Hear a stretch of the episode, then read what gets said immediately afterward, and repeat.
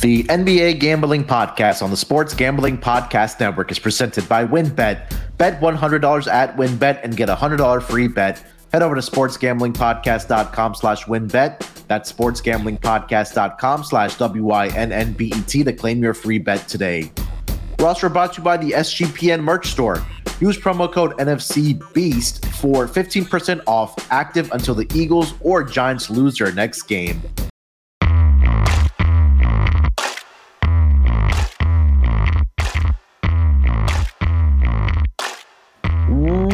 Welcome, everyone, to the NBA Gambling Podcast, part of the Sports Gambling Podcast Network.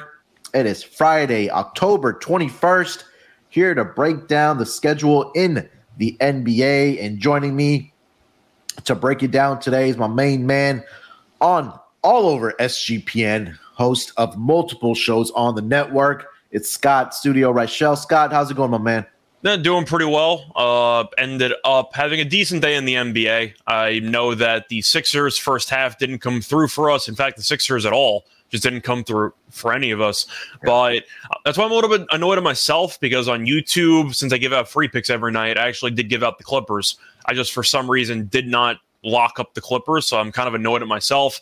But I'm happy they ended up covering. And I know that all three of us, with, Ter- with Terrell included, of course, hit the dog yesterday, which was nice. I know you and him both had Beverley for one and a half steals at, I believe, what was that, plus 170? Plus 170, yep. So that got there. I had LeBron double double. That got there. And uh, overall, can't complain. Technically profitable uh, when you catch the dog and you lose the lock. But the Sixers, man, I mean, that that's just inexcusable what happened in that game. It, it really is. Um, I, I, was having a conversation with some other buddies in a, in a group chat, and I, I posed a question. I was like, "How long before Embiid wants out uh, of Philadelphia?" Because Embiid or Harden? Embiid. Okay.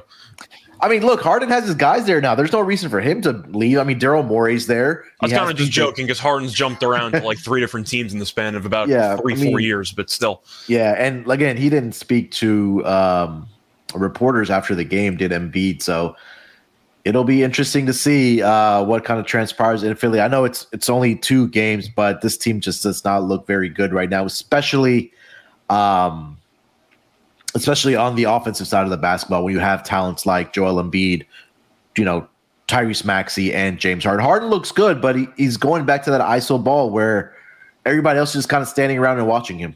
No, and it was a classic final possession. First of all, Embiid threw it into the fifth row. It got yeah. deflected. It should have been Milwaukee ball. So they got lucky they had a second shot. And yeah. then you saw Harden with the ball, and you figured, all right, he's going to drive into somebody and do something stupid. And he ended up driving into Jrue Holiday. Great defense, by the way. Not even close to a foul. And then he yeah. chucks it up at the backboard. It doesn't go in, and he complains about a foul. I mean, we've seen the same exact situation down the stretch in the final 20, like 10 seconds of games from Harden for a long time. That part didn't surprise me. It was the fact that with Middleton being out, you still couldn't win against a Milwaukee team that you're going to have to beat in the playoffs if you want to mm-hmm. come out of the East. And they were missing their second best player or third best player, you know, 2A, 2B there, and yeah. you still couldn't win. But I do want to ask you though about the Sixers since we kind of talk about Embiid because he had zero points in the entire second half. Mm-hmm. I know we've given Luka a lot of crap for the last couple of years of perhaps not being in shape for the start of the NBA season. Yeah. Is it me or does Embiid look out of shape?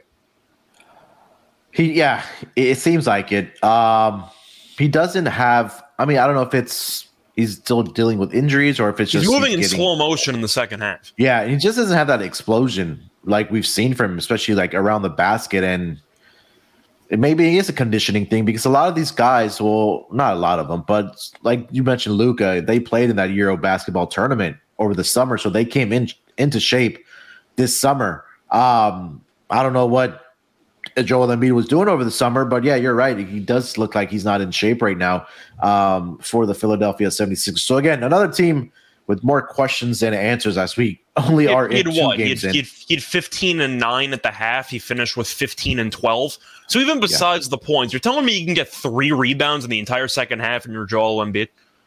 Like something's not adding up there.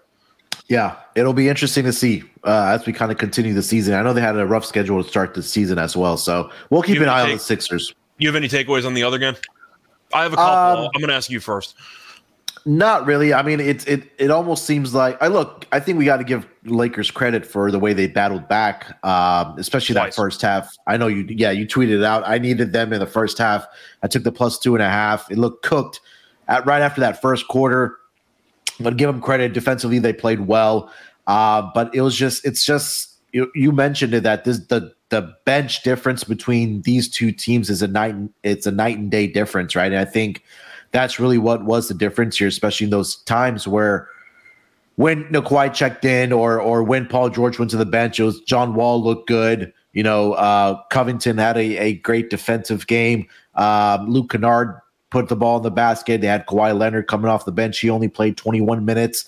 I thought um, Zubac and uh, John Zubac was were, the co, were the co MVPs for yeah. the game for for the Clippers. But yeah, 14.17 rebounds. But again, outside of, I mean, look, they got contributions from Lonnie Walker last night. He didn't have a great shooting night. He was nine. He led the team in shot attempts. How yeah. the hell is Lonnie Walker leading your team in shot attempts?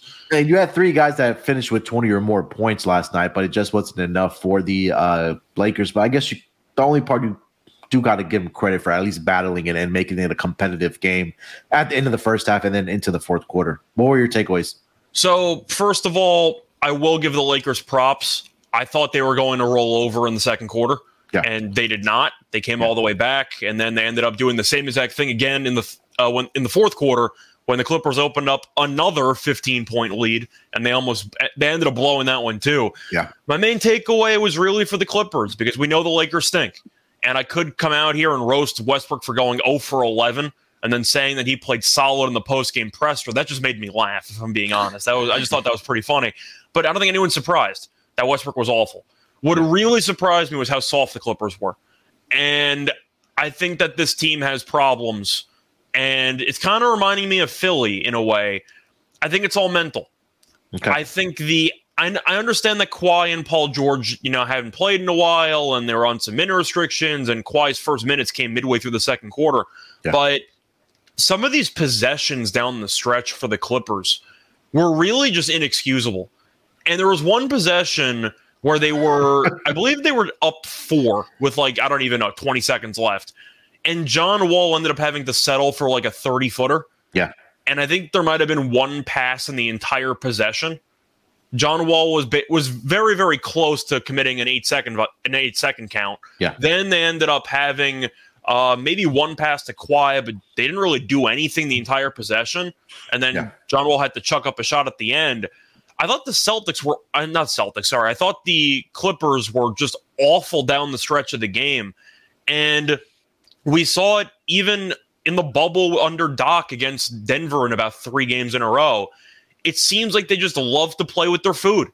That yeah. game should not have been close last night. The Clippers opened up two separate 15 point leads and they let the Lakers hang around and even lead in the fourth quarter. Mm-hmm. I'm happy the Clippers covered for me. I don't care about people claiming it's a bad beat for the Lakers. It wasn't. Was, the Clippers deserve to cover that game. They're up two, they're up by 15 points two separate times. I don't want to hear it.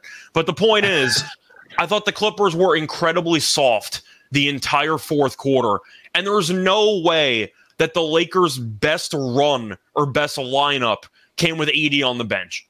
Yeah. AD's on the bench. He gets hurt halfway through the game. He comes back into it. But you see LeBron, Toscano Anderson, you have Beverley, Lonnie Walker. Like, you have to dominate the game. And the Clippers just refused to do that in the fourth quarter. And they let an inferior by a large margin Lakers team hang around. My main takeaway, I thought Ty Lue was awful yesterday, and I thought the Cl- I thought the Clippers really just looked soft, and that's the issue we've had with this team for about five six years. They look like the exact same team we've seen from years past. Yeah, I think that you're you have. I think not. Well, is that yeah. harsh, or do you agree? Because I, I, I agree I was partially. I think the whole dynamic of bringing Kawhi off the bench midway through the second quarter, I'm sure that was their game plan coming into the game.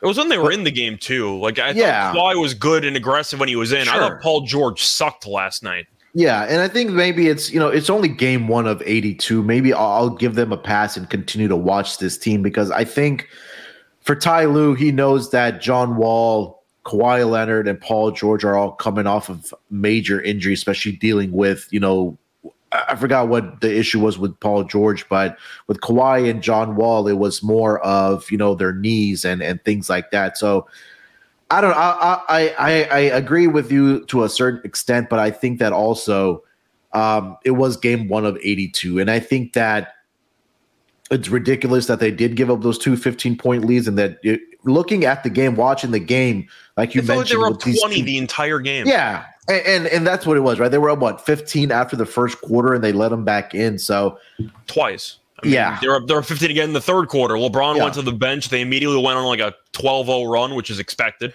Yeah. And then it seemed like they just stopped caring. And yeah. I'm not telling you straight up this team's not going to win a bunch of games in the regular season. I think they will. But the idea that you have your arch rival team, the Lakers, in yeah. You know technically a road game, but you get the point. It's uh, there. Yeah. There are always going to be more Laker fans than Clipper fans in the sure. arena. There's no excuse for you to let your foot off the gas in the first game of the season against your arch rival. And the fact that the Clippers were already showing signs of just disinterest several times during the game. Yeah. We've had the same exact issue with the Clippers for about five years, and I'm at least putting I'm at least calling them out for it. I don't think they're going to do well in the playoffs if they keep playing like that. I'll tell you that much.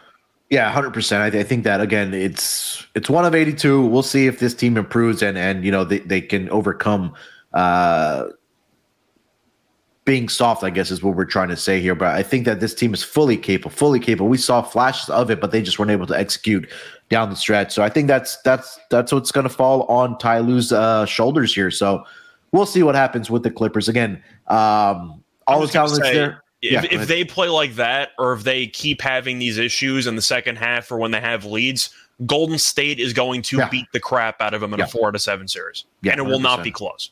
Yeah. All right. Before we get into the Friday schedule, let me tell you guys about our presenting sponsor, Win. Thinking of joining WynnBET now is the perfect time. New customers who bet $100 get a $100 free bet. And looking to join the WynnBET Biggest Winners Club? Well, whoever hits the biggest parlay on WynnBET odds wise gets a $1,000 free bet. Last week's winner of the biggest winners club was a New York better who hit a 100 to 50 to 1 parlay on all live money lines wagering for $110.40 to win $16,743.56. WynnBET truly is hashtag DGens only. There's so much to choose from, and all you have to do is head over to sportsgamblingpodcast.com slash wynnbet so they know that we sent you. That's sportsgamblingpodcast.com slash W-I-N-N-B-E-T to claim your free bet today. Offer subject to change terms and conditions at winbet.com. Must be 21 years or older and present in the state where playthrough winbet is available. If you or someone you know has a gambling problem, call 1-800-522-4700. All right, Scott, let's get into this Friday schedule. Plenty of games on the boards. We'll go through each one as we do as usual. And we'll start with the first game on the schedule. It's going to be the New Orleans Pelicans headed to Charlotte to take on the Charlotte Hornets. Currently seeing the Charlotte Hornets over on WynnBET are a six and a half point road favorite here. Total is sitting at 229. Money line minus 260 for the Pelicans and plus 210 for the Charlotte Hornets. Take a look at the injury report for both of these teams. We know LaMelo Ball is out with the ankle sprain. Cody Martin is also doubtful for tonight as he battles a left quad uh, soreness issue. For the Pelicans, questionable tag for Jaxson Hayes, who's dealing with an elbow issue. And we know that Kira Lewis and EJ Liddell are recovering from ACL injury. Uh, game one for the Pelicans, we saw them dominate the Brooklyn Nets in easy fashion. Um, Zion looked great. Brandon Ingram, CJ McCollum, their core guys just went out and played basketball. They got the victory. I believe it was what 130 to 108. Yeah, 108. Brandon Ingram led the team with 28 points. And then for the Charlotte Hornets, they took care of business as well against one of the league's worst teams, if not the worst team, in the San Antonio Spurs, 129 102. The Charlotte Hornets scored 30, at least 30 points in each of the four quarters against the San Antonio Spurs. But they're stepping up in class here against the New Orleans Pelicans here. Scott, minus six and a half road favorites here for the Pelicans. What do you think? So I took this one overnight. I got the Pelicans at five and a half because I felt I knew this one was going to go up. I had to take it. Yeah. Uh, even though both teams dominated in their first respective game, I think we can agree that the Pelicans wins a lot more impressive when yes. you win by 20 plus against the Nets compared to 20 plus against the Spurs. 100%. And to, to go through the actual box score or the overall team stats for that Hornets game, they shot 13 of 29 from three, so they shot about 45% from three. And you're looking at the rebound, the rebounding numbers. They won by seven, so good job there. Uh, the story that I think is going to dictate this game, though, is actually the Hornets losing the points in the paint battle.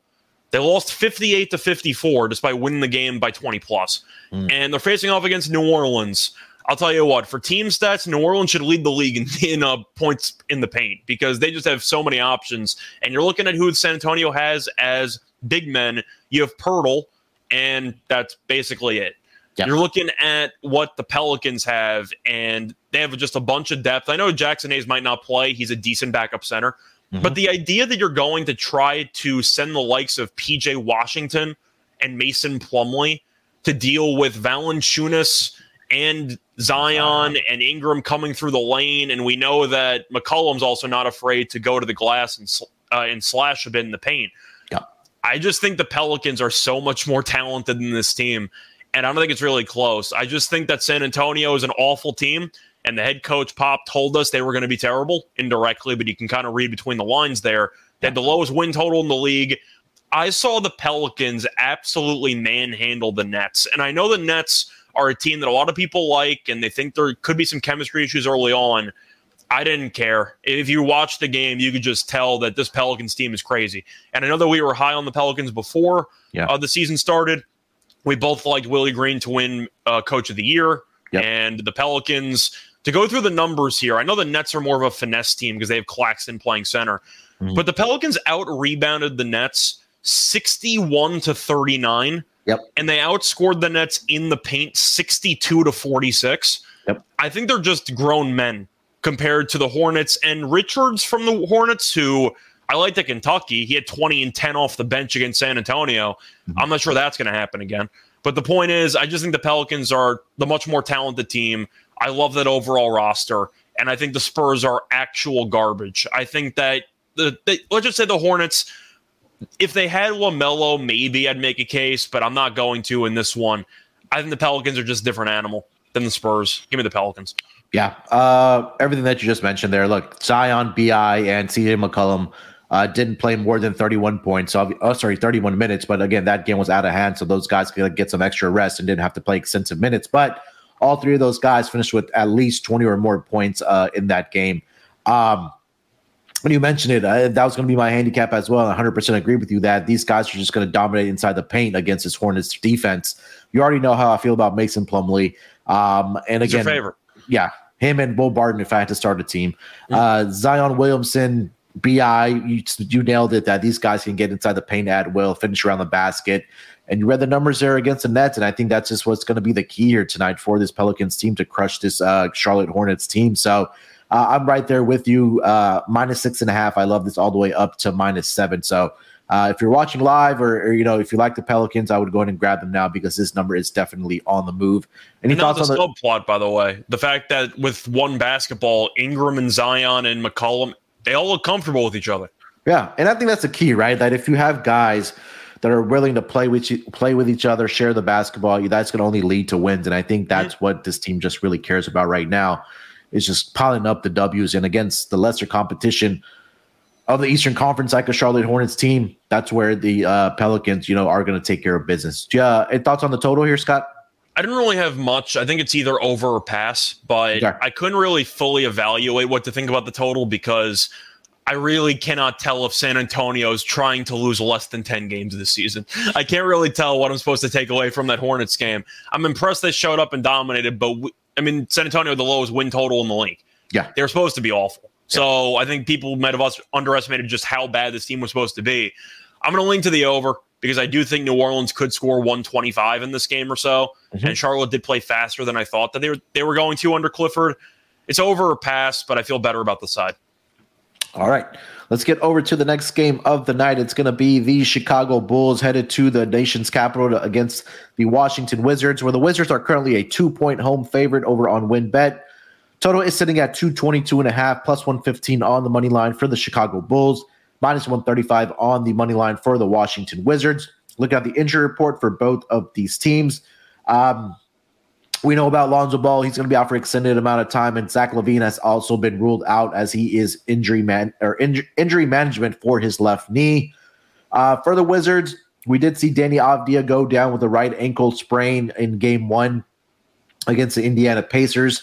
Corey Kispert is also out with a left ankle sprain, and Vernon Carey uh, Jr. is also out. He's dealing with, uh, he's actually in the concussion protocol for the Wizards. Um, game one, uh, sorry, Chicago Bulls, an ex- a uh, impressive, I'm sorry, is what I'm trying to say, victory over the Miami Heat. They took care of business there. DeMar DeRozan, I believe, dropped 37 points in that game, and the Wizards uh, squeaked out a victory against the Indiana Pacers. Now Chicago heads to uh, Washington D.C. to take on the Wizards here. Like I mentioned, as a two-point road underdog here. Scott, what are you thinking about this game? This line seems very, very trappy, yeah. and I can't tell if it's just because of the fact that the Wizards are favored and they're the inferior team based on preseason projection, or the fact that I thought the Bulls looked better in Game One and yet it's the Wizards are favored at home here. You use the key word or the key two words there, squeaked by the Indiana yes. Pacers. I'm congrats, I guess. I mean, you won the game. Indiana's supposed to be awful. Yeah. Chicago went into Miami and they ended up winning that game. DeRozan went to full on midseason MVP mode last year. He was absolutely crazy in yeah. that game. I think since it's too early in the season for me to tell what exactly is a trap line and what's just a bad line, it's a little early. I think this is a bad line. I'm going to go with Chicago. The Wizards, uh, Porzingis looked good. Beal looked pretty good. I know we both cashed on his points in the prop cast by about a hook, but yeah. still, I'm going to go with Chicago here because Miami's a team we were high on, and it could have it could have it could have gone really badly for Chicago. They were down double digits early. We thought Miami would roll them potentially and Chicago hung tough. And I think that you'll see points in this game, but I do think that the Bulls are just the more talented overall team, and I think you're getting a good price. So for me, I don't think the Wizards should be favored in this game. You beat Indiana. I'll take the team that beat Miami on the road. Yeah, I think that, that, I like the spot for Chicago as well. Um, you mentioned it. I think these lines are a little looser than what they should be here. But um, you know, DeMar DeRozan did DeMar DeRozan mid-season form uh, MVP things. Uh, got contributions for Vucevic. They got also from Ayo Dosunmu, who finished up with 17 points. Goran Dragic off the bench. Coby White off the bench, scored double figures. So they're getting contributions from the bench. And I think that obviously that's only going to help the um, the Chicago Bulls in the absence of uh, Zach LaVine. Uh, I actually did watch the Washington Wizards and the Pacers game because I did. I watched a bit of it too. Yeah, uh, um, they were fine. You know, like yeah. Indiana is just really, really bad. yeah, and it's in the same thing as the Spurs, right? Like we're expecting uh, Indiana to be not as bad as the San Antonio Spurs, but I mean they are going to be in the bottom of the barrel of the uh, Eastern Conference uh, there. But how good you know, did Mathurin look in that game, by the way? He looked really good to me. He looked really, really good. Yeah, that's a whole separate point. But Mathurin was really good in that opener. Yeah, uh, but Kuzma in that game, you know, 22 points, 13 rebounds. Uh, Porzingis had a double double as well. Beal, like we mentioned, had 23, and they got contributions off the bench from uh, Daniel Gafford and Will Barton as well. But I think this is a better, obviously, a 100% better defensive team with the backcourt that I think Dosunmu and AC Caruso can play against his backcourt of the Washington Wizards. I also do like the um uh, the Bulls here as well. So give me the plus two and the money line as well for the Chicago Bulls in this game. This line actually opened up minus one to the Chicago Bulls and actually flipped the other way to the Wizards. I'm assuming it was the LaVine injury news because he yeah. missed game one. People right. thought he might be questionable. He's been ruled out. But as a reminder, they beat Miami without LaVine in the first place. Yeah. I feel like I don't know how many points LaVine is worth, but he might be a bit overvalued to start the season because they beat a much better team without him a couple days ago. Yeah. Uh, thoughts on the total here, Scott? Uh, for this one, I think I'm going to lean to the over, but I really don't have a strong opinion on this at all. Uh, Chicago offensively did well against Miami's defense despite missing mm-hmm. LaVine and company, and they scored 116 points. Meanwhile, Washington's offense, you kind of hoped to play a little bit better because Indiana was supposed to be the worst defense in the league or up there.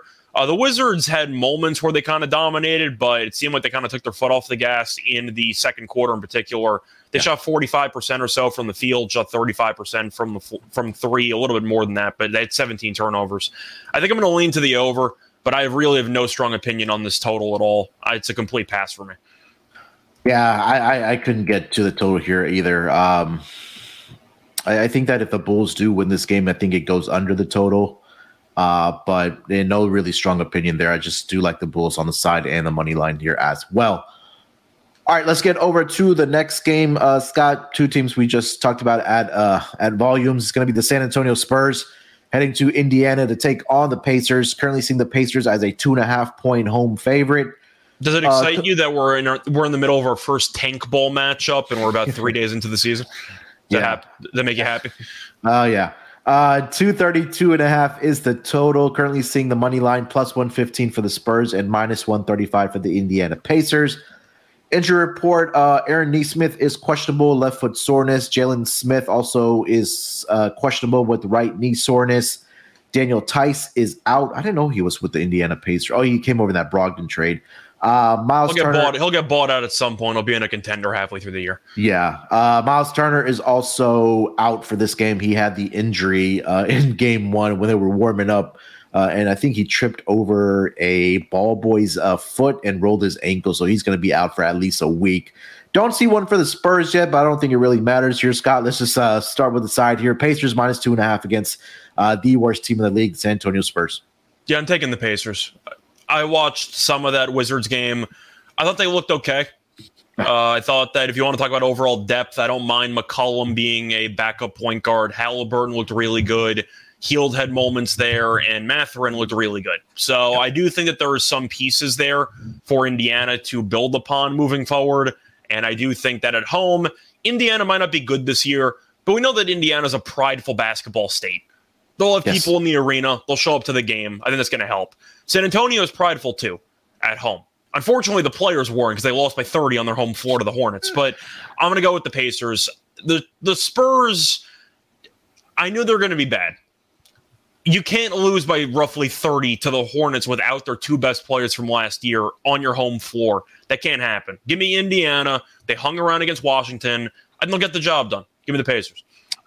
Yeah, I think this is a game where I think we just see Tyrese Halliburton and and Ben Mathurin and then Buddy Hield and those guys just go off against the Spurs team. And we talked about it against the Charlotte Hornets. They gave up at least 30 points in each of the four quarters. Uh, Terry Rozier had a great game, 24 points in that game. So I think that you know, this is going to be a game where the guards really shine for the Indiana Pacers. Um, hopefully, Jalen. I thought Jalen Smith also looked pretty good for them as in the in the yeah.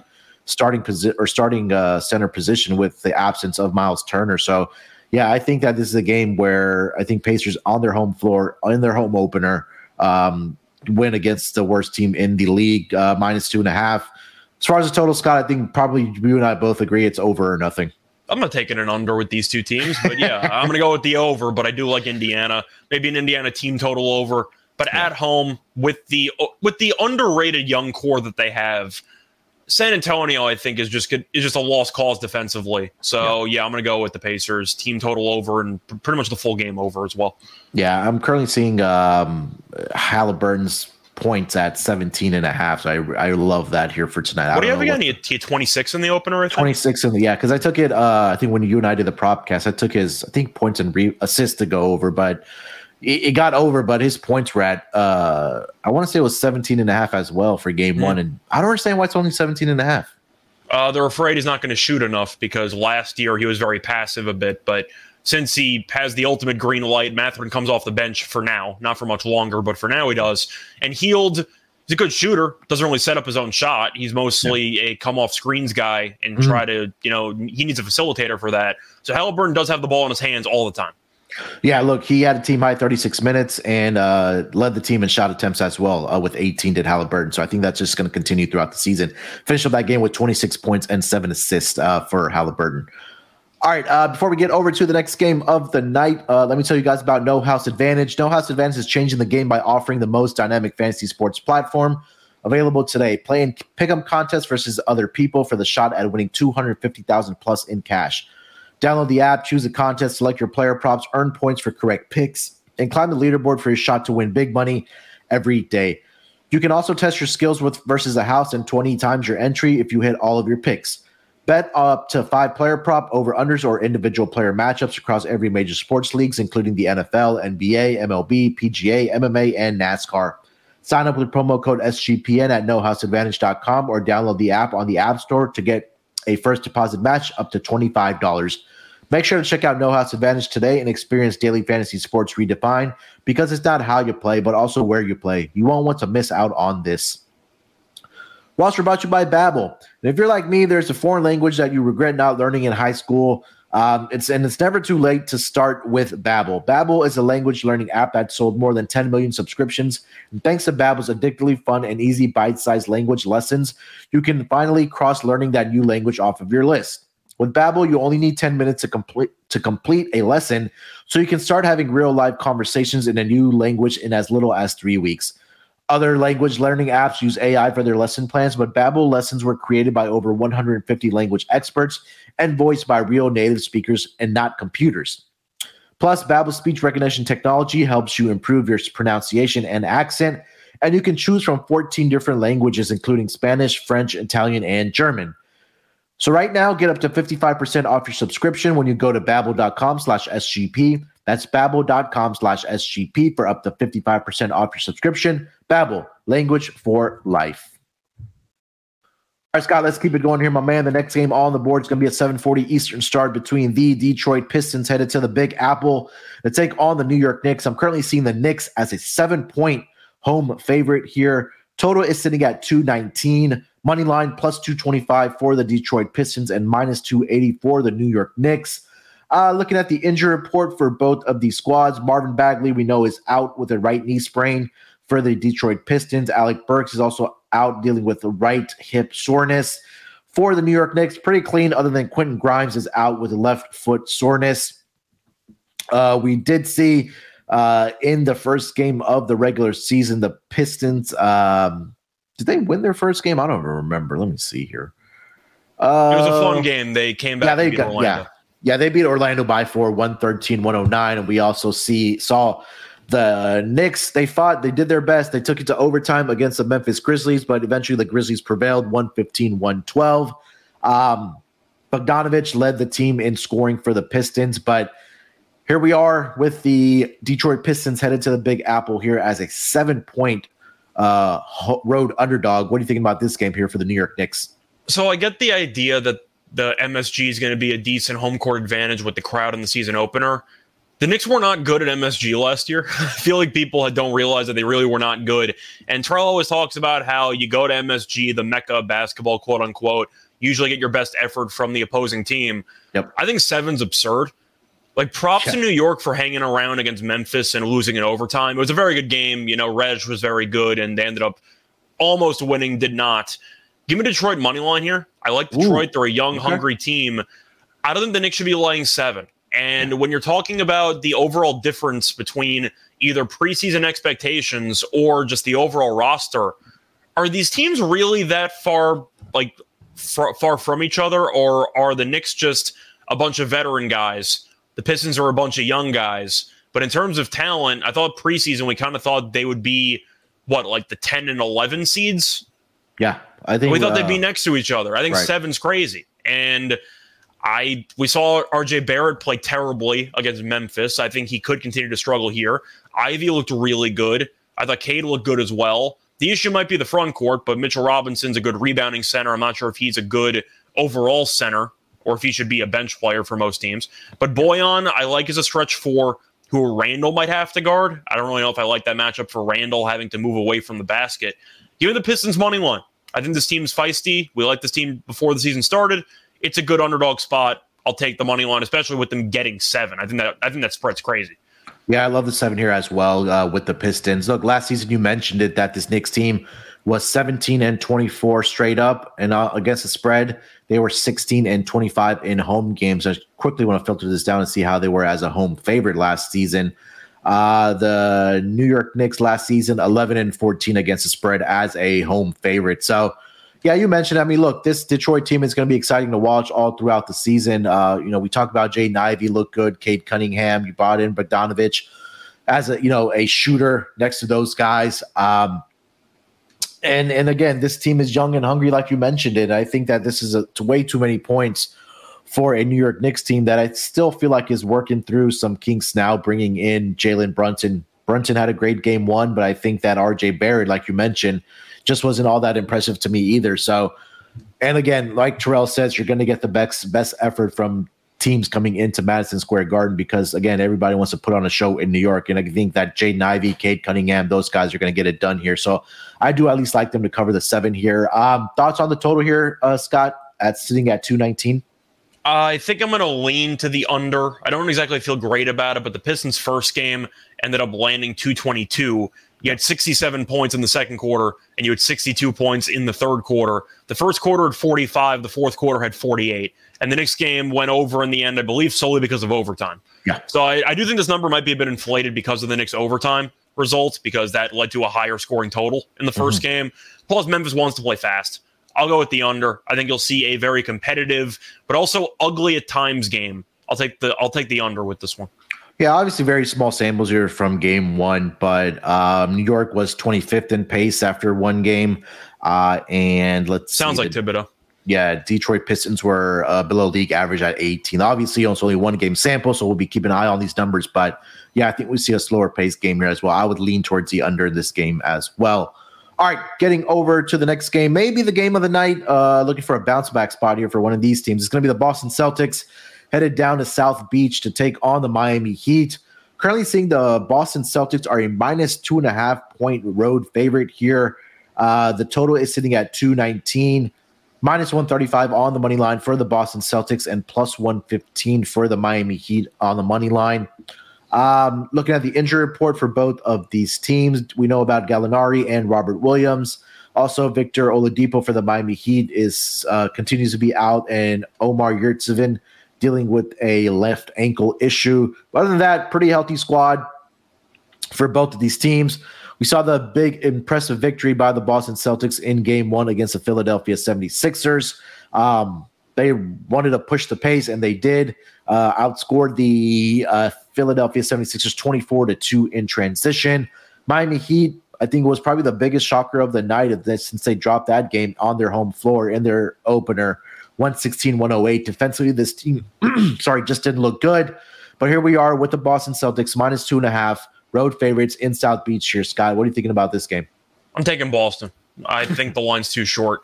I like the fact that extra time off since they played a day early as they had the uh, opening opening day. So yeah, that definitely gave them a little bit more time to prepare for this one. But I do think transition is going to be the story. I mean, you said it was 24 2. For the for comparison, Miami and Chicago tied at eight to eight in fast break points. So I like the fact that Boston wants to run. We know Miami wants to slow the game down. I don't think they'll be able to. And for Miami, I don't want to get into a full rabbit hole here because it's very early, but I do have to bring it up. Are we sure Kyle Lowry is not washed? I think so. It might sound hard. It's early. Somebody, somebody's got to talk about it. Yeah, it, it's early, but it's early. We saw it in the playoffs though. He got hurt. Game one, he went one for seven. He had two points, five rebounds, four assists, four fouls, three turnovers. Like I, I get it's early, but you're paying him that much money, and as of right now, it looks like dead money because Lowry really can't move anymore compared to where he used to be at. I think Lowry is a serious problem, and I think it's worth monitoring but he looked brutal in game one. And now he's going to have to deal with the likes of either Marcus Smart or Brogdon on him. I think Lowry gets smothered tonight. I think he's going to have another terrible game. Yep. But with, when your point guard's giving you basically no production, you're already at disadvantage. And I think Boston, if DeRozan can go for 37, I think Tatum could go for 30. Brown, I think, can play well too. I'll take Boston. I like I like how they're playing with pace. I like it. Yeah, I mean, give credit to the the new head coach Joe Mazzulla. I mean, for he's preaching let's let's push the ball down the floor, and they have the guys to do it. So, um, yeah, I mean, until I see improvement, I know it's again, it's it's very early on in the season, so we, we got to kind of take this stuff with a grain of salt. But um, I didn't like what I saw from Miami in Game One, especially defensively. Right, again, I think you have a better offensive team coming in with the Boston Celtics that wants to push the pace, and they are going to push the pace, uh, especially with guys like Jayson Tatum, Marcus Smart, Jaylen Brown, like you mentioned it I think it's a superior team right now. So I, I'm going to lay the points here as well. Minus two and a half with the Boston Celtics. Thoughts on the total here at 219? I'm going to lean to the over. Boston, I think, is going to be mispriced for the majority of the early portion of either the month or the first half of the season because they want to play fast. Right. And I feel like anytime a team changes ideology offensively, mostly with pace, the odds makers are going to be behind because a lot of their metrics and numbers are based on last year and right. based on projected models. They're playing totally different. And I think it's good for bettors if you want to take overs on Boston games because I think that the odds makers will be a bit slow to adjust to it. We know Miami wants to slow the pace down. We know Boston wants to speed it up. It worked well in game one because Philly wants to play slow. If if it worked in game one, you'll probably do it again in game two. I like the over because I think Boston's going to control the pace. Are you going back to the Jayson uh, Tatum double double? Uh, I'm tempted by it, but I don't know because Adebayo was so bad in game one. I'm kind of hoping for a bounce back for him. He was awful in game one. I mentioned Lowry, but Adebayo was really bad. I don't know if I'm going fully back to it, but I definitely like it. Maybe for points and rebounds if you want to go for a combo prop there. But yeah, I, I just think at the end of the day, Tatum will have a lot of chances for rebounds. Mm. But yeah, uh, I definitely it's not going to be better than that plus two fifty five odds that I found. I actually, never mind. I take it back. Tatum yeah. double doubles plus three twenty. Yeah. Uh, I mean, it's 320. I can't really say no. All right, you've convinced me. I was just gonna say, like, I, I, think that in the absence of Robert Williams, the opportunities for rebounding. I think I was looking at this for game one. We were talking about it that it just goes through the roof for Jayson Tatum without Robert Williams on the floor for rebounding purposes. And again, we saw that in game one. Uh, despite even Embiid being in double figured rebounding, I think that Jayson Tatum is going to be that guy rebounding the basketball again. So I think that if you don't want to play the double double at plus 325, his rebounding prop right now is still at seven and a half at plus money. Uh, at the over on that. Plus yeah. money. Yeah. All right, uh, let's keep it moving here, Scott. Next game on the schedule, it's going to be the Toronto Rap- Raptors headed to take on your team, the Brooklyn Nets. Currently seeing the Brooklyn Nets as a two and a half point uh, home favorite here. Total is sitting at 227. Money line plus 120 for the Toronto Raptors and minus 140 for the Brooklyn Nets. Looking at the injury report for both of these squads, I am currently seeing for the Toronto Raptors, uh, Khem Birch is questionable, left knee swelling. Uh, Chris uh, Chris Boucher is dealing with a left hamstring strain, and Otto Porter has been ruled out for this game. He's also dealing with a left hamstring strain. For the Brooklyn Nets, uh, Joe Harris is probable with a left foot soreness. TJ Warren continues to be recovering from the left foot injury, and Seth Curry is going to be out uh, for the first couple weeks for the Brooklyn Nets. He's going to be out for this game. Uh, big game for the Brooklyn Nets here as the Toronto Raptors come into town. They are a two and a half point home favorite here. Uh, Scott, what are you thinking about your Nets here in this game against the Toronto Raptors? I'm going to take the Raptors in this one. Uh, the Nets, I thought going into the season would have issues early on with chemistry and with getting Simmons back into either shape or just into overall, I'd say, comfort with this, you know, roster with Durant and Kyrie. Joe Harris helps the three point shooting. The problem was they gave up 130 points. Yeah. Now the Pelicans are a great offensive team. We love that team. We can't really, you know, we we we'll talk about the Pelicans and praise them every time we can because we love mm-hmm. that team. But Toronto had a very nice win against the Cleveland team that we like, and it was a very competitive game. And Toronto came out on top because the veterans really step up. They're extremely experienced, not just in the league but with each other because they've been around with each other for so long. And Ben Simmons fouled out in like 25 minutes. Kyrie was awful. Durant was really the only player who showed up for the entire game. Claxton actually played decently. I mentioned his double double in that game. I, I, don't remember. I don't think he got there in the end, but he threatened to get there. But he had a decent stat line overall. I'm going to take Toronto though because I know what I'm getting from that team. Yeah. I don't know what I'm getting from Brooklyn right now, and with the uncertainty, especially laying points after getting smacked on their home floor in the first game, I like Toronto. I think they're the better coach team. I think they're the deeper team. And I think Seth Curry's absence is pretty big, but defensively, the Nets are still not very good because they don't have much rim protection. So give me Toronto uh, plus the two and a half and the money line. I think they win the game outright. Found it very, very odd or very, very funny that Ben Simmons fouled out with only playing 23 minutes. You knew the uh, first minute that he was matching up on Zion, they were absolutely screwed from yeah, the get go.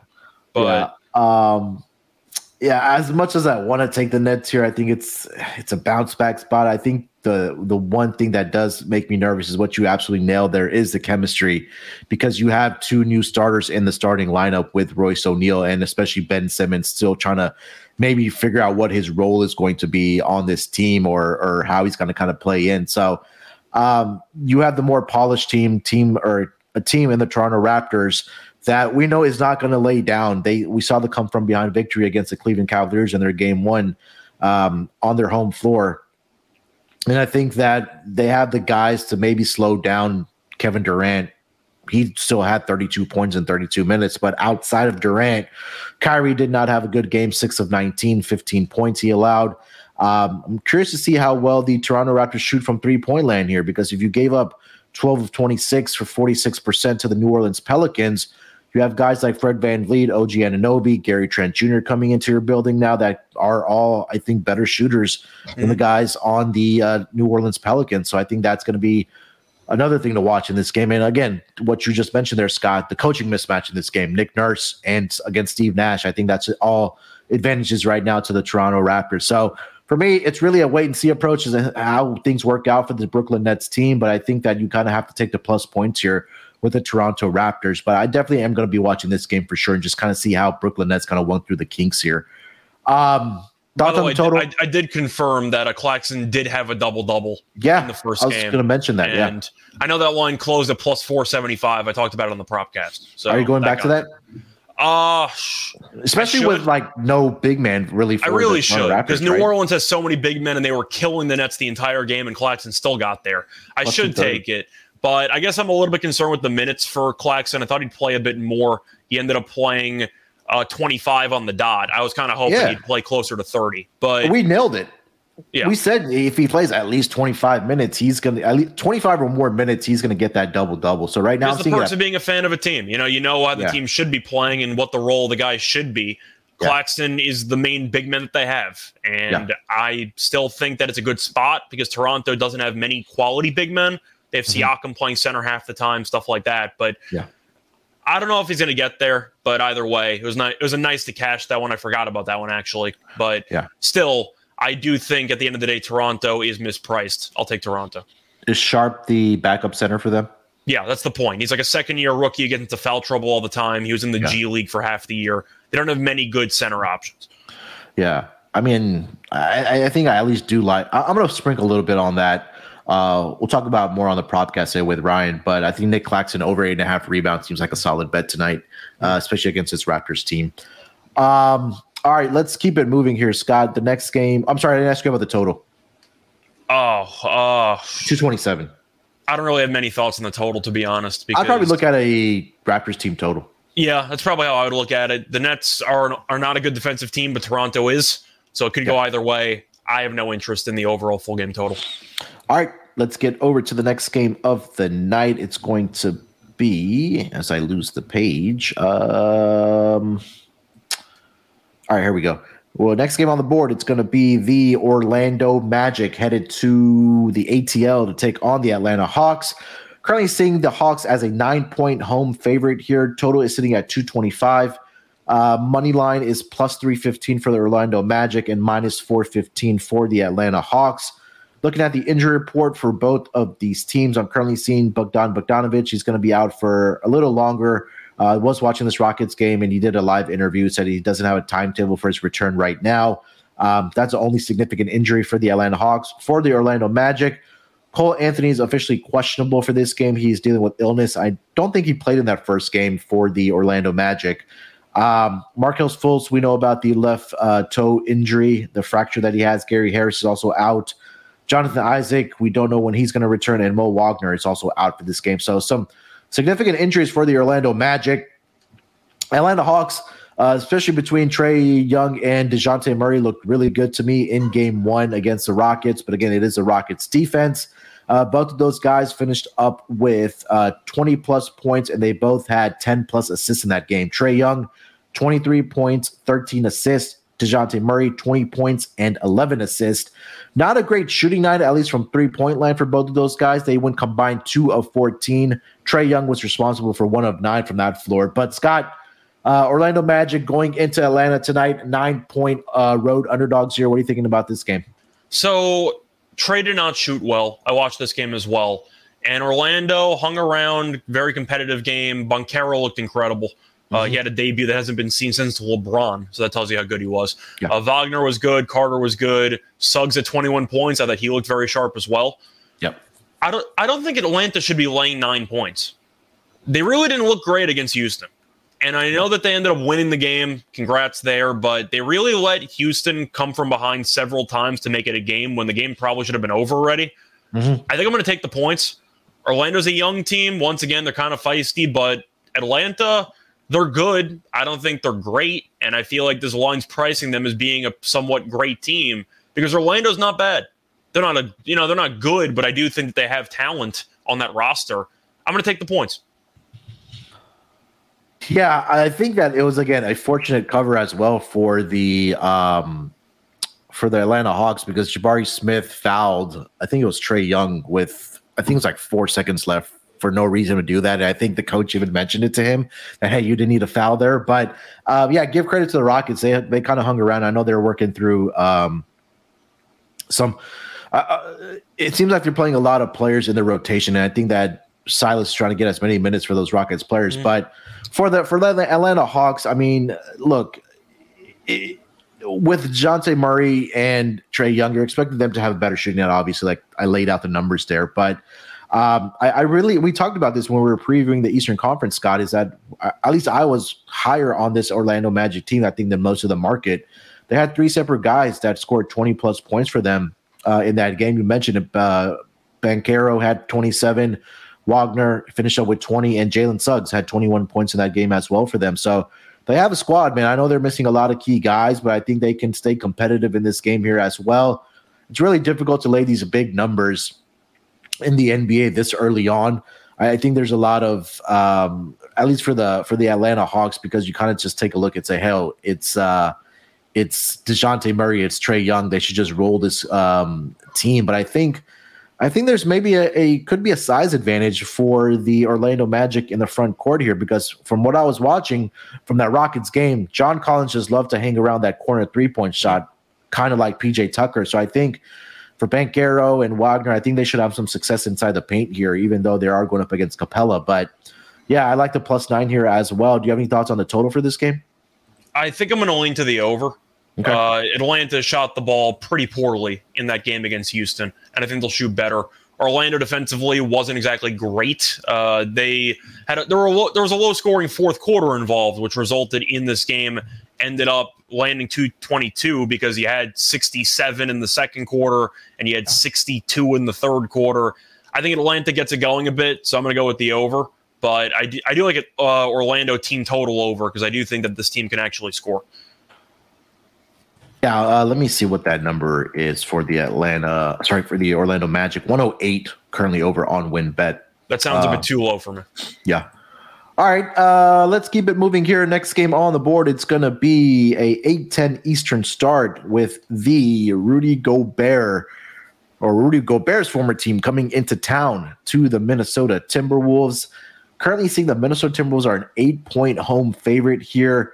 227 and a half is the total, plus 265 on the money line for the Utah Jazz and minus 340 for the Minnesota Timberwolves. Looking at the injury report for both of these squads – uh, pretty clean for the Utah Jazz and for the uh, Minnesota Timberwolves. I do not see one.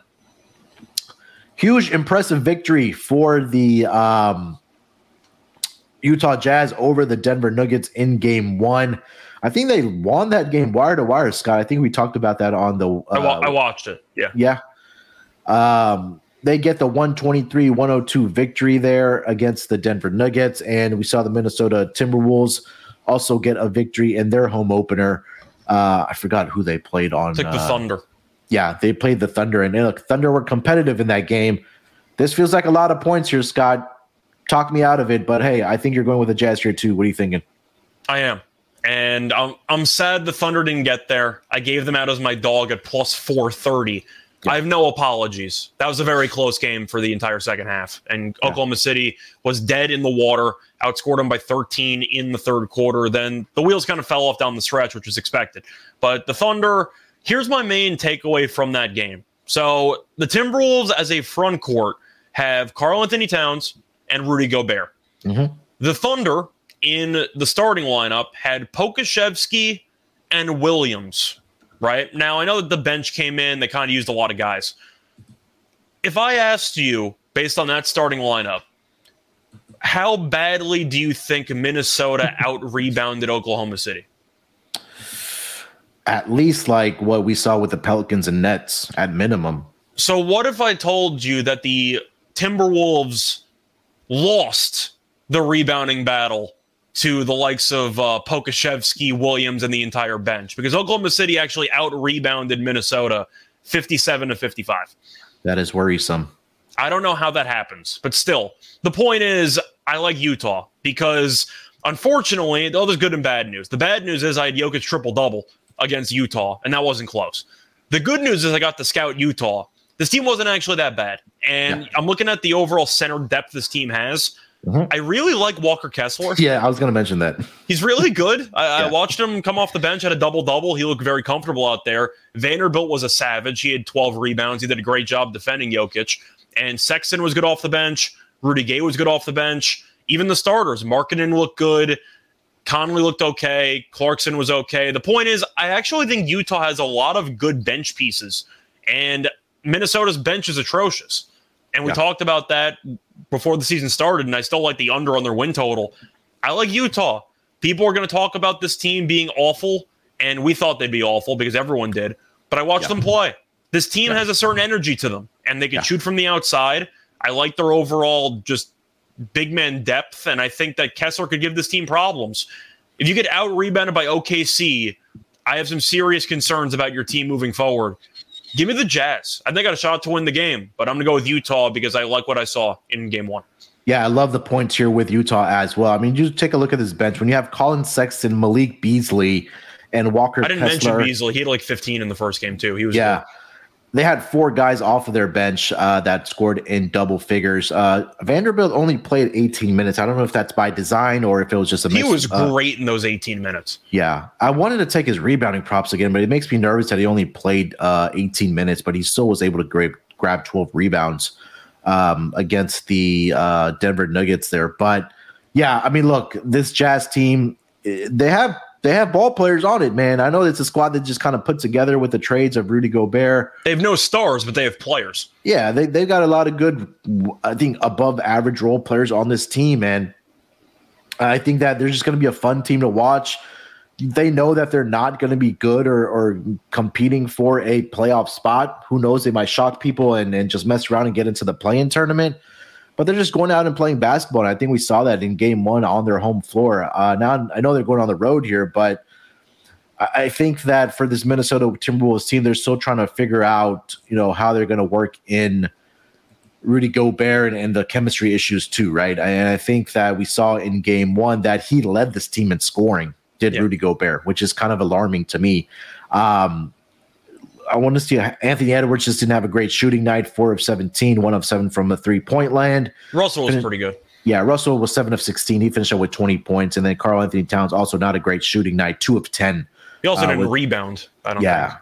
He only had six, but Rudy Gobert led the team in rebounding with 16. But the point is, I think we both, yeah, we do like both uh, the Utah Jazz here. Any thoughts on the total here, Scott? I'm leaning towards the over in this game at 227 and a half. But what are your thoughts? Uh, by the way, you mentioned why Vanderbilt only played 18 minutes. Uh, yeah. He fouled out. so he was battling foul trouble the entire game. Uh, he should okay. be playing more, but Vanderbilt was incredible in that okay. game as an unsung hero glue guy. Uh, for this total, I am going to take the over. Utah was playing very fast. It yeah. seemed like they ran Denver out of the building, mm-hmm. and Minnesota wants to play fast too.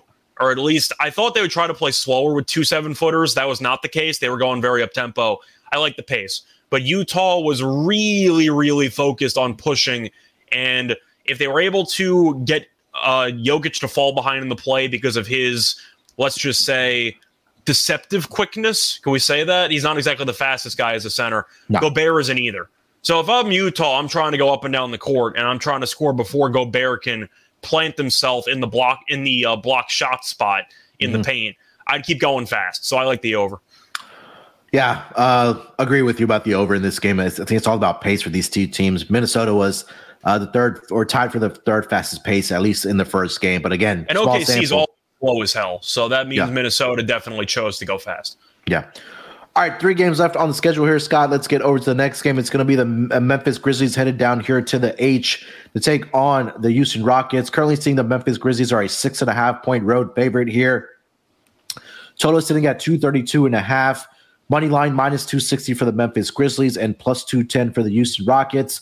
Looking at the injury report for both of these teams, Jae'Sean Tate is going to be out for the Houston Rockets. He's dealing with a left ankle soreness.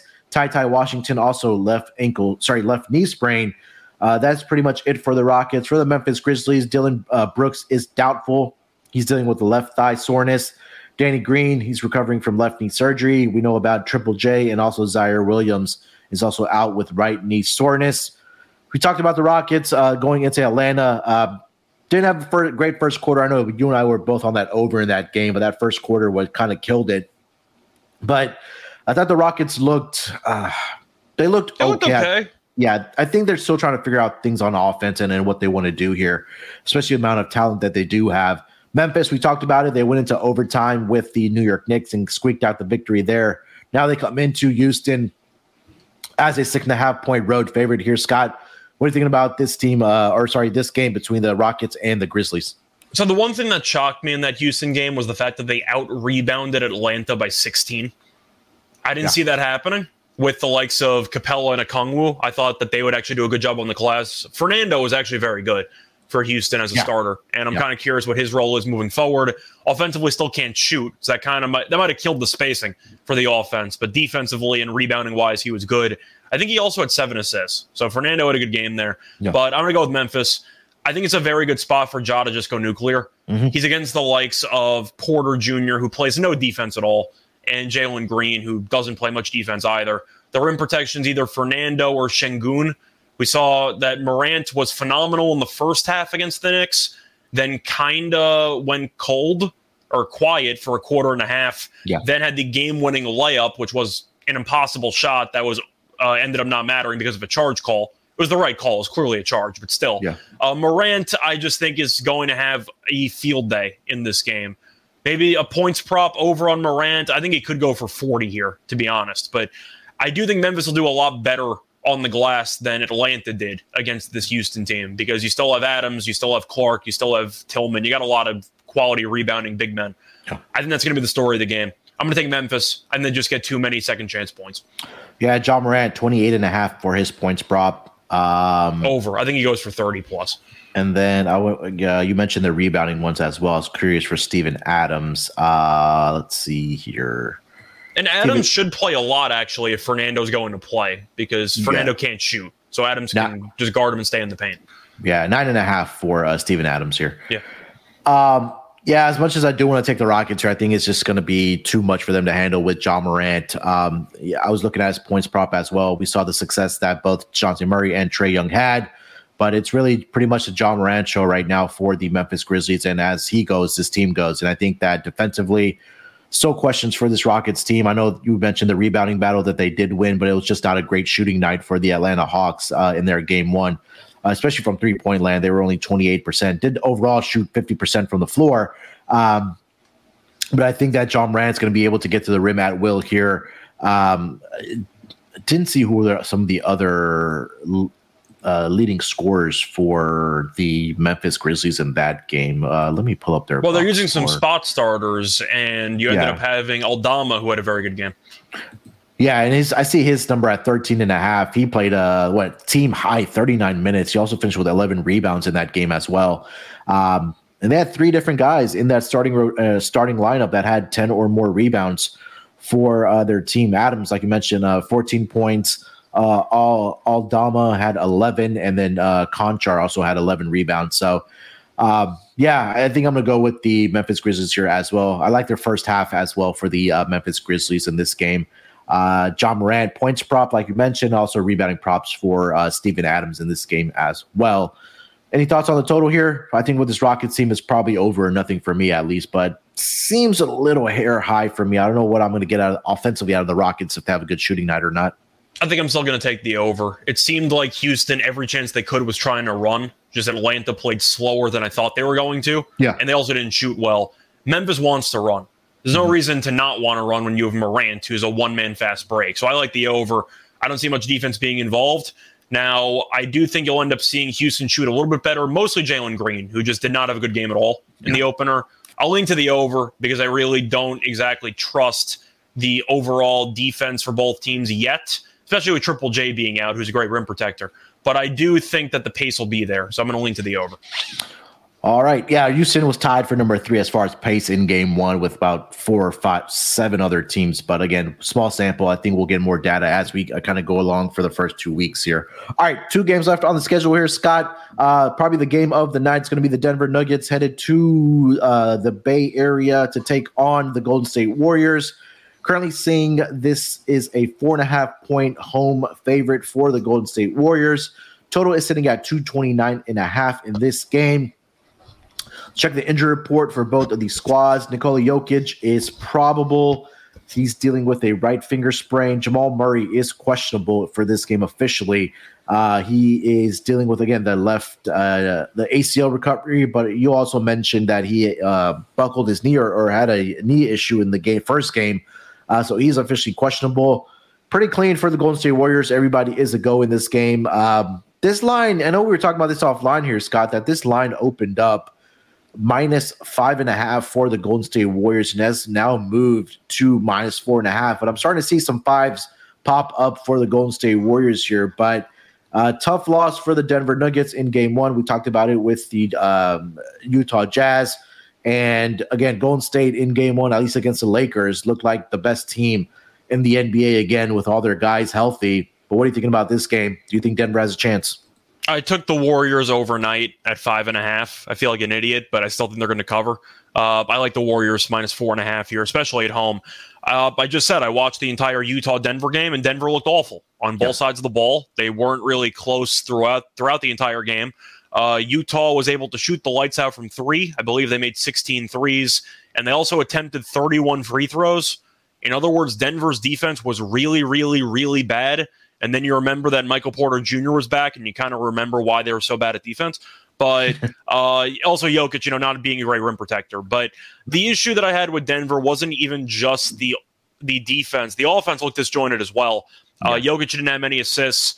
Uh, Porter was okay. The supporting cast wasn't great, but the bench really was underwhelming for me. You have Jeff Green, you have Bruce Brown. I know we both like Hyland, but he's mostly a three point heat check guy who can mm-hmm. occasionally mm. be a microwave but I don't really like their bench, and Utah's bench absolutely killed them in yep. this game. Poole was awful game one. We expect him to play better. They still have Kuminga. They still have uh, DiVincenzo, I thought looked pretty good in limited action. Wiseman, I thought looked very solid in the first game. Mm-hmm. You still have a lot of other quality bench options for Golden State. Not to mention the fact that Golden State's starting lineup is significantly better than Denver's, and yep. I don't think Murray's going to play. So I got to factor that in too because he's off an ACL injury. He's got knee management. He got injured in the first game. Why the hell would you play him in the second game? Yeah. But I, I don't see him playing in this one. So Ish Smith might start. Have fun guarding Curry. But still, I'm going with Golden State. This team is so deep. This team is so well coached. The chemistry is there entirely. And from what I saw with Jokic, Porter, and Murray on the court together, they looked extremely uncomfortable because they had not played a game, all three of them together in over a year. And now yeah. Murray might not play. Give me Golden State.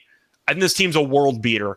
I'm not going to pick you to win 60 plus games and then not take you four and a half against a Denver team that lost by 20 plus to Utah. And it's still on the road. Golden mm-hmm. State had extra time to prep because they played on the first night of the season. I like the extra prep. They survive ring night. That's usually a tough ask. They were also were up 27 before they stopped caring. Give me Golden State. We saw them smack this Denver team in five in the playoffs last year. Give me Golden State. I think they win this game comfortably. Yeah, I like Golden State here as well. Um, it's just a class difference right now, right? And I think that the thing with the Warriors is that it's the same group of guys, right? Like they've played together for I don't know how many years now. I know there was periods there where guys were injured and Klay was out, but at, at the at the core of it, they know how to play with each other. And I think we saw that on display in game one against the against the Lakers um, for the Warriors. And then, like you just mentioned with the uh, Denver Nuggets, is that you got Jamal Murray back, you had Michael Porter Jr. back. Aaron Gordon hasn't really played with those two guys in a while. You had a new starter in KCP as well. The bench not it's very ta- good. It's going to take time to find the full rotations and the chemistry. And I think Denver. that I mean we we we saw it on on on Twitter is when even Jokic, even though he was joking, but he was serious at the same time, that he said, Yeah, it's great to have Murray back, but he's going to suck for the first 20 games, but we're going to be all right. You know, I know he said in a jokingly manner, but I think that he's not wrong. He's, yeah, exactly. He's not wrong about it. So, again, when we when you have a team that's again world champions, played together. And you, we just talked about how this Denver Nuggets team is still figuring out how to play with each other with you know two guys coming back from injury, KCP. Um, I think that this is going to be a game where I think that again the class is just going to outshine with the Warriors against this Denver Nuggets team. I do love the over in this game. It's probably one of my favorite bets uh, of the night. I just think it's going to be a very fast up and down game. Um, I think we're going to see a lot of three point shooting between these two teams, a lot of up and down. Um, but again, I, I, just still feel like this is going to be a game where we probably see Warriors score in the upper 125 to 130 range. Do you have any thoughts on the total here at 229 and a half, Scott? I'm going to lean to the over. I don't know how great I feel about it because I do think Golden State should run as much as possible because that's mm-hmm. how Utah beat this team by 20 plus. They ran them into the ground. Yeah. And Golden State wants to go fast anyway. But I think I'm going to lean to Golden State team total over instead. I think there is a pathway for the Warriors to absolutely clamp down on Denver. Denver yeah. barely broke 100 against Utah. Like, I, yeah. I think that this offense has problems right now, mm-hmm. and they'll fix it at some point. I'm not fully concerned long term, but short term, I think Golden State could win this game handily and you could argue revenge spot because of what happened in the playoffs last year. Sure. I'm sure a lot of teams want revenge against Golden State. A yeah. lot of teams are not going to get revenge against Golden State. Like I don't think Denver needed an extra little motivational chip on their shoulder to beat the defending champions. I just don't think they're good enough right now. Golden yeah. State, I think, is the best team in the league right now, and I don't think it's very close. Yeah, I don't think so either. Um, I was going to mention something. I just completely went over my and besides head. Poole, um, by the way, Klay Thompson wasn't very good either in the opener, yeah. and yet they still won comfortably. I don't. The Lakers are bad, but the Clippers, you know, that game was close. The Lakers showed some heart. The Warriors absolutely killed them, and then you had the classic third quarter run. Do we see the pool party lineup again? It killed Denver in the playoffs last year. I don't know there's a chance. I think so. I mean, if you had success with it, why not go back to it, right? The point uh, is, there's a lot of versatility for Golden sure. State's lineups, and Denver doesn't have that luxury. Their backup yeah. center is DeAndre Jordan. That's oh, not God. good. That's yeah. not a good option as a backup center. So I'm going with Golden State. I really don't understand this line move, especially with Golden State being at home. Yeah, I see Jordan Poole's points prop right now at 16 and a half for this game. I think that this is a number that definitely he will have a better shooting night here um, mm-hmm. against the Denver Nuggets team. Um, I don't think we need to mention it, but I think we should probably be auto betting third quarters for the Warriors. Yeah, it, it feels like an obligation at this point. Yeah. Nothing changed. They outscored the Lakers by what felt like 90 in the third quarter in that game because yeah. that, that got ugly very, very quickly death, taxes, Matthew Stafford interceptions, and Warriors third quarter spread. So that's all you need to know. All right, Scott, let's close it out strong here. Last game of the night. Phoenix Suns heading to Portland to take on the Blazers, where the Phoenix Suns are a five point road favorite here. Total is sitting at 224, money line minus 215 for the Phoenix Suns, and plus 175 home underdogs for the Portland Trailblazers. Uh, looking at the injury report for both of the squads, for the Phoenix Suns, Landry Shamet's the only one that's going to be out. And then for the Portland Trailblazers, Gary well, Payton technically Crowder because he demanded a trade. Yeah, well, yeah, still. yeah. Whatever. Um, Portland Trailblazers, Gary Payton II is uh, returning from competition reconditioning, whatever that means. Uh, Trendon Watford is also out, and then Oliver Oliver Sarr is also out with a right uh, right uh, wrist sprain for the. I, I think the Gary Payton designation is load management before the actual load. Okay. For Gary Payton. Okay. So it's like I'll a keep, pregame for load management. Yeah. Well, I'll keep that one in mind. Okay. Um, all right. Uh, so let's start with the Phoenix Suns. They had that uh, come from behind victory against the Dallas Mavericks in their home opener uh, in game one, where it was really led by Damion Lee for the uh, Phoenix Suns there. They got the victory there. I believe it was 102, 100, I think in that neighborhood. Uh, no, sorry, 107, 105. I'm sorry. Um, and then the Portland Trailblazers went into Sacramento in their first game and got the victory there uh, over the Sacramento Kings. But now Phoenix Suns laying five points against Portland here. Scott, what are you thinking? So I called out the Suns on Twitter in the first half, like most people did, yeah. because they no showed the entire first half in the ultimate revenge spot. They still didn't cover, so a lot of people still hate the Suns for not covering that game, including you. Yes. However, I do like the Suns in this spot.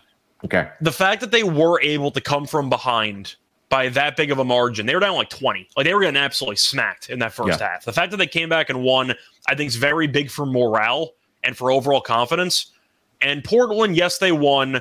It was a Mike Brown coaching bonanza in that second half because they got they got killed in that second half against Portland. Yeah. Uh, Sacramento was winning at the half, then got outscored by 11 in the second half. Fox wasn't very good down the stretch, but he still had 33, 7, and 7. Huerter was good as well. So the starting backcourt for the Kings had 56 points. And now you have to deal with Chris Paul and Devin Booker and potentially, you know, Damion Lee off the bench and, you know, all these other guys. But I do like Phoenix in the spot.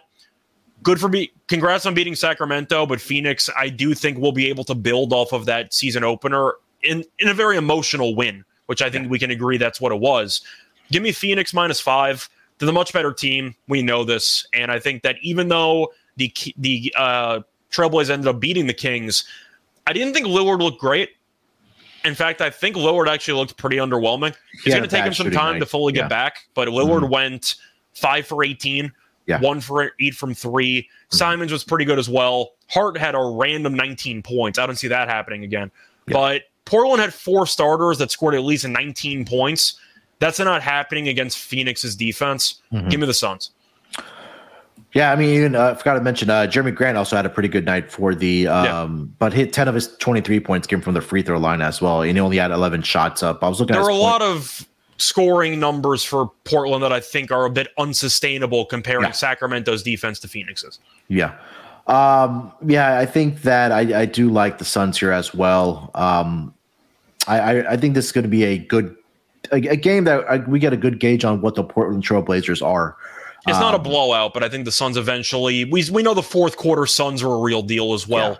It's not as strong as third quarter uh, Warriors because that's been the case for about seven years. Mm-hmm. But fourth quarter Suns were arguably the best fourth quarter team of all time in the regular season last year.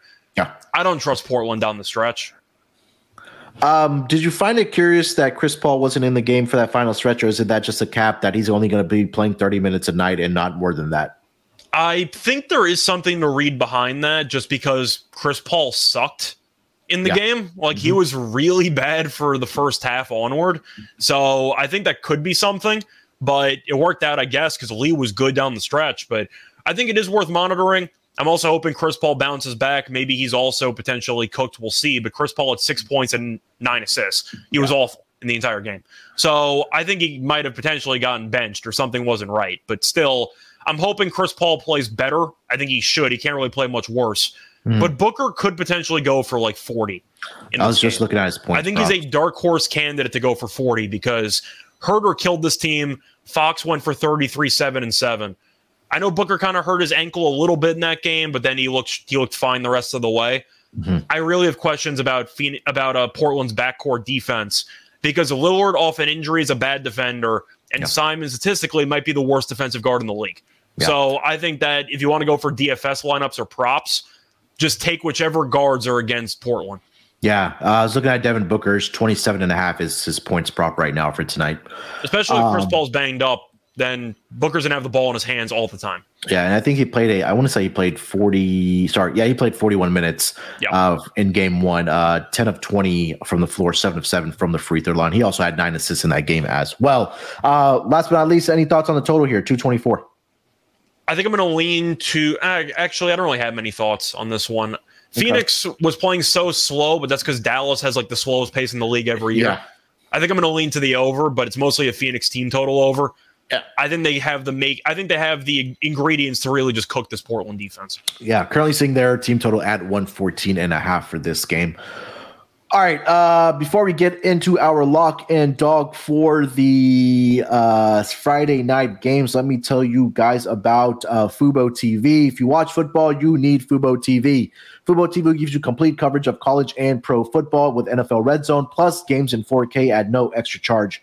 Over 100 channels of live sports and entertainment for a fraction of the price of cable. Watch on all your devices and never miss a game or an episode of your favorite shows with the included cloud based DVR. Plus, there's no contract, no commitment, and you can cancel at any time. Right now, you can try Fubo TV free for seven days and get 15% off your first month. Just go to FuboTV.com slash SGP. That's F U B O TV.com slash SGP. Roster brought to you by Odds Trader. What is Odds Trader? Odds Trader is a place to compare odds from all major sports books. You can also compare the different sign-up codes and promotions from different sports books to get the best deal. The app also provides player statistics, key game stats, injury reports, and projected game day weather for bettors to make the most informed bets possible. It also has a bet tracker so bettors can keep track of your games and your betting activity. So to take advantage of this, all you got to do is go to oddstrader.com slash bluewire. That's oddstrader.com slash bluewire. Oddstrader, the number one site for all your game day bets. All right, Scott, let's get into our lock and dog for uh, the Friday games. I am going to call an audible here because our locks have not been very good since I've been leading off. I'm going to let you lead it off tonight maybe that changes the mojo for us and we can uh, get some locks across the board. But hey, our dogs have been doing pretty well. So uh, hopefully we can uh, get some locks across here. So what do you got for your lock in dog? So I was torn initially between the Warriors and the Pelicans, but the Pelicans line went up, the Warriors line went down. I'm not going to get scared off by it. I watched Denver play the entire game. I'm going with Golden State minus four and a half. I think it's a great price at home with the best team in the league by far. Denver, just matchup wise, I think does not match up well with Golden State at all. We saw in the opener they couldn't guard the three. They also fouled the bunch. And Golden State defensively, we know when Draymond's at center or even Looney, and now they have Wiseman as well. I, I just think that Golden State matches up so well at basically every position against Denver. Jokic, we know, is a decent defensive big man, but not when he's involved in every pick and roll, which Golden State will do.